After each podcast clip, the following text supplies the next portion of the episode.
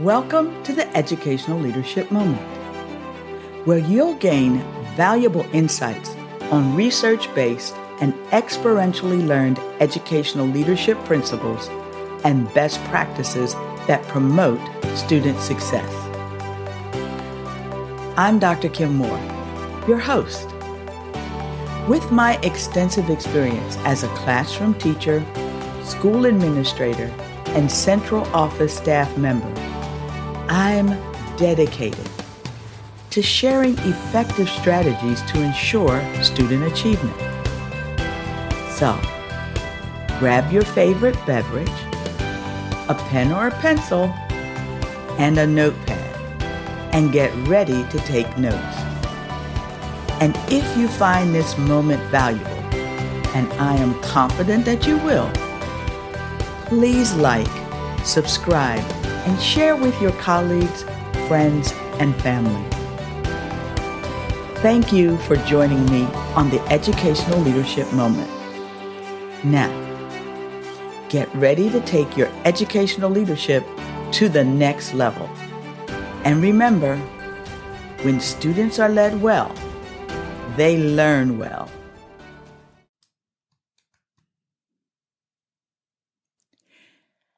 It would be best to be highly selective about what tasks you decide to do yourself to maximize your productivity. Now, we've discussed choosing and prioritizing tasks in earlier moments. But today, we're going to discuss tips to help you become more selective about which tasks you perform. Welcome to the Moore Leadership Moment, where we will discuss experientially learned and research based leadership principles and best practices for communication, personal growth, productivity, professional development, and success. I'm your leadership guide, Dr. Kim Moore. Now, to maximize your productivity by being more selective, let's start with one of my personal favorites, the 80 20 rule. You see, in terms of results, not all tasks are equal. For example, the 80 20 rule is a concept well known in many professional disciplines. It says that 80% of your return comes from 20% of your efforts. So, to maximize your efforts, you must identify and focus on that 20%. You see, being selective means identifying those tasks that will lead to more significant results. So, Start by reviewing your goals. Make sure that every task on your list of things to do is aligned with your goals. If a task isn't, move it down your list of priorities or move it to your alternative list. The things you put the highest priority on should be goal oriented. Now keep in mind that we're not just talking about short term goals here. Long term goals should also be given high priority. You may not have daily tasks for goals such as growing your business, but that doesn't mean they aren't important. Unfortunately, these long term goals can get lost in the shuffle when many daily tasks need attention. Now, let me ask you a question. Have you thought about trying to prioritize by results? In an earlier moment, we discussed prioritizing your list according to deadlines. Another way to be selective is to organize each task's results.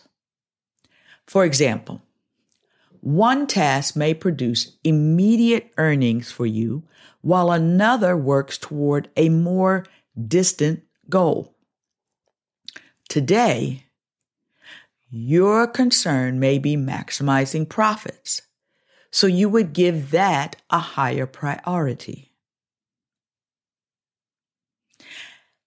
Let's talk about procrastination and how it may impact your results. Interestingly, what we procrastinate doing most often produces the most significant results. As a result, we may place higher importance on this task or feel nervous about it. If your inner procrastinator is trying to stop you from doing a specific task on your list, there's a good chance that this is where you need to focus your efforts.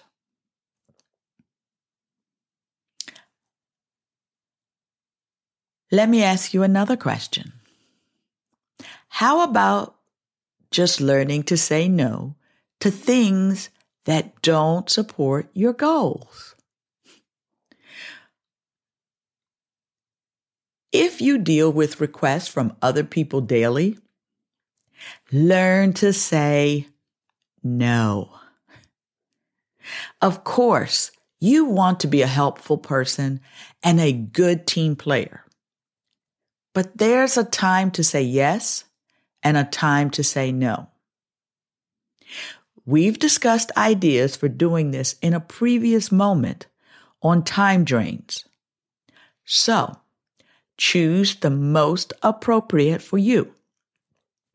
Most importantly, don't feel like you must drop everything the instant someone needs help. Instead, develop the habit of turning down requests for now so you don't clutter your daily schedule. You also need to set expectations for other people in terms of your availability and when you'll be able to reply to their request. So, in general, don't reply to emails immediately. This sets a precedent that you're not always available. You may also want to tell people the specific times when you are available to communicate. For example, you could post your schedule, your calendar. You can give other people access to your calendar. You can let people know in an automatic response to emails that you will respond to their email at a later time and from what time window do you normally check emails? Why is this important? Because business associates contacting you don't want to wait. But if they know that they can reach you easily at a particular time, it won't affect your reliability. Finally, in this moment, let's discuss opportunities that distract you from your goals. Like a request from a friend who has a lucrative opportunity that that friend wants to bring your way. So, if you are an independent contractor working on several long term projects, a small project you can finish quickly may come along. You know, your friend has this project, a piece of the project, a small portion of it is something that is right up your alley and aligned with your skill set, and it's only for a very short period of time. This extra work could provide an easy financial bonus. But it could also have other consequences. For example, it could set you back significantly on the other projects you are currently working. You don't want something to come along and distract you, but you also don't want to miss a good opportunity. So, the best way to deal with this is to take a minute to consider the opportunity and its effect on your productivity in other areas. Then make a plan for the time you'll lose on everything else or add extra time to your schedule to deal with the new opportunity. If these opportunities come along often, you can create a schedule where you allow spare time unassigned to any particular task. Well, I hope these tips for being more selective about the task you perform will help you maximize your productivity. Now just pick one to start with. And once you've mastered that one, move on to the next. In time, they will serve you well. Your body and mind need to be in good health to be as productive as you can be. So in our next moment, we'll discuss some of the major issues and solutions to do just that. Until then, lead confidently and expand your influence so that you can achieve significance. I'm your leadership guide, Dr. Kim Moore. Have a blessed day. Thank you for tuning in to this educational leadership moment. If you enjoyed listening, subscribe to my moments on your favorite platform to receive notifications when we release new moments.